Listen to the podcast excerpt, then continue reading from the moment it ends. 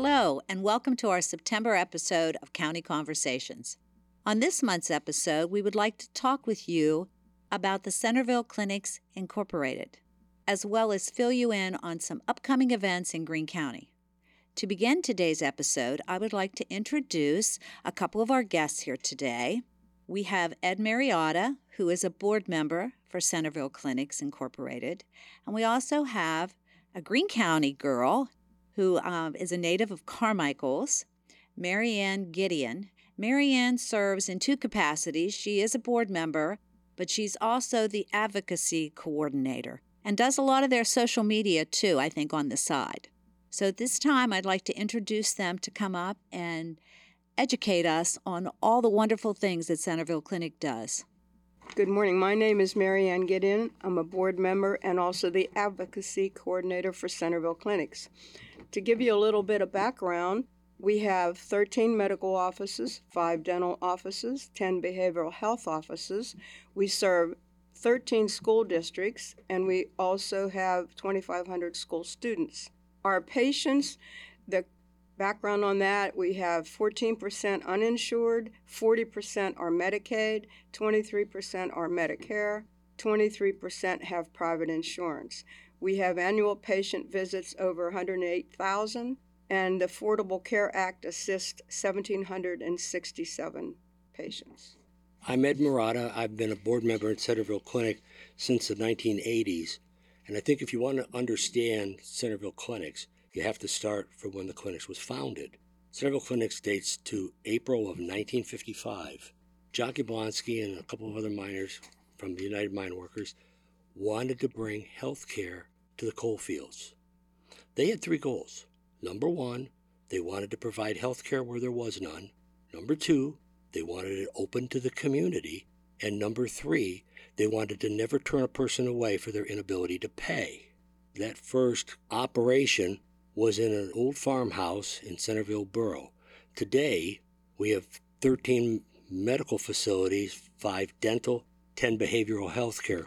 Last year, we saw about 105,000 patient encounters in all the locations. And one of the things that we take great pride in is the fact that the next time we turn a patient away will be the very first one. It was a revolutionary idea then, it's a revolutionary idea now, but we're here to serve. That's Centerville Clinics. I can add where we have our locations. Our medical locations are Bentleyville, California, Carmichael's, Charleroi, Connellsville, Donora, Fairchance, Republic, Uniontown, Washington, Waynesburg, and the Jablonski Clinic in Centerville. Also, we have five dental offices. There's some overlap in these, but Charleroi, Connellsville, Republic, Washington, and the Jablonski Clinic in Centerville. I know if you live in southwestern Pennsylvania, you've got lots of space between things, lots of rural highways. And somebody says, well, okay, so I live in, pick a town, you don't happen to have a clinic there. Where do I go? If you call the Jablonski Clinic, they'll make sure you get to the right place. So it's a one telephone number kind of proposition. And the great thing about it being a network is that once you, in essence, tap into it, you're in the network. So, for example, let's suppose that you're in, in Bentleyville and you need a dentist. Well, we have dentists. And it's not like you're a new patient, you're one of our patients, and then you go see the dentist. You need a pharmacist. There's a pharmacy at the Jablonski Clinic. So it's, it's overall, it's a, it's a network operation. The idea is everything we do, we focus on the patient. That's been our operation operating philosophy since 1955. It is not going to change. Centerville expanded into two new locations in the last few years Washington City Mission, we have an office there, and Donora. And we also purchased a new facility and remodeled it in Connellsville. We have remodeled our Washington office and we recently did a $1.9 million renovation at our Carmichael site. Along with Centerville Clinic's medical director, Dr. Daniel Holt, they also established collaborative working relationships with the five hospitals in the service area and developed partnerships with several organizations in our region, including the American Heart Association, Washington County Drug and Alcohol Commission partnered with a medically assisted treatment MAT substance abuse program, the Washington City Mission, the PA Medical Society, and the Washington County Food Bank. One of the other things we want to touch on is Centerville Clinics has had a long tradition of dealing with behavioral health care. And our approach is, like most places, is, is we have this continuum of care that at one end is I'm having a bad day and I kick my dog. On the other end is I'm I'm a, a hazard to my neighbors because I've just gotten my gun out. But what we do is we go into houses, we go into schools, we go into community organizations to meet patients where they need to be met. So they get what they need, whether it's partial hospitalization or it's an in school visit. Uh, we have blended case managers and and wraparound programs and all those things that are tools to help people because it's it's one thing to have good mental health. It's another thing to have good mental health in an area where you're getting stress. Maybe it's school or maybe it's work. And so we try to deal with those people in those settings so that they can they develop the strategies it takes for good mental health in 1977 centerville clinics was awarded a federally qualified health center status, which continues with our primary mission to serve the un and underinsured and the elderly in Washington, Fayette, and Greene counties. Fayette and Greene counties are two of the poorest and least healthy counties in Pennsylvania. All services are provided regardless of ability to pay, and that is also continuing our long standing mission of serving the community. I want to thank Marianne and Ed for coming in today. Um, this is uh, Commissioner McClure, but I want to tell you that just recently I went and toured the newly remodeled Centerville Clinic in Carmichael's, PA, and it is a very modern, beautiful facility. And if you could, Ed, tell us all the services that are provided at the Carmichael's Clinic. Carmichael's Clinic primarily is a medical office but we also have a podiatrist on staff. We've got a, lab there for testing.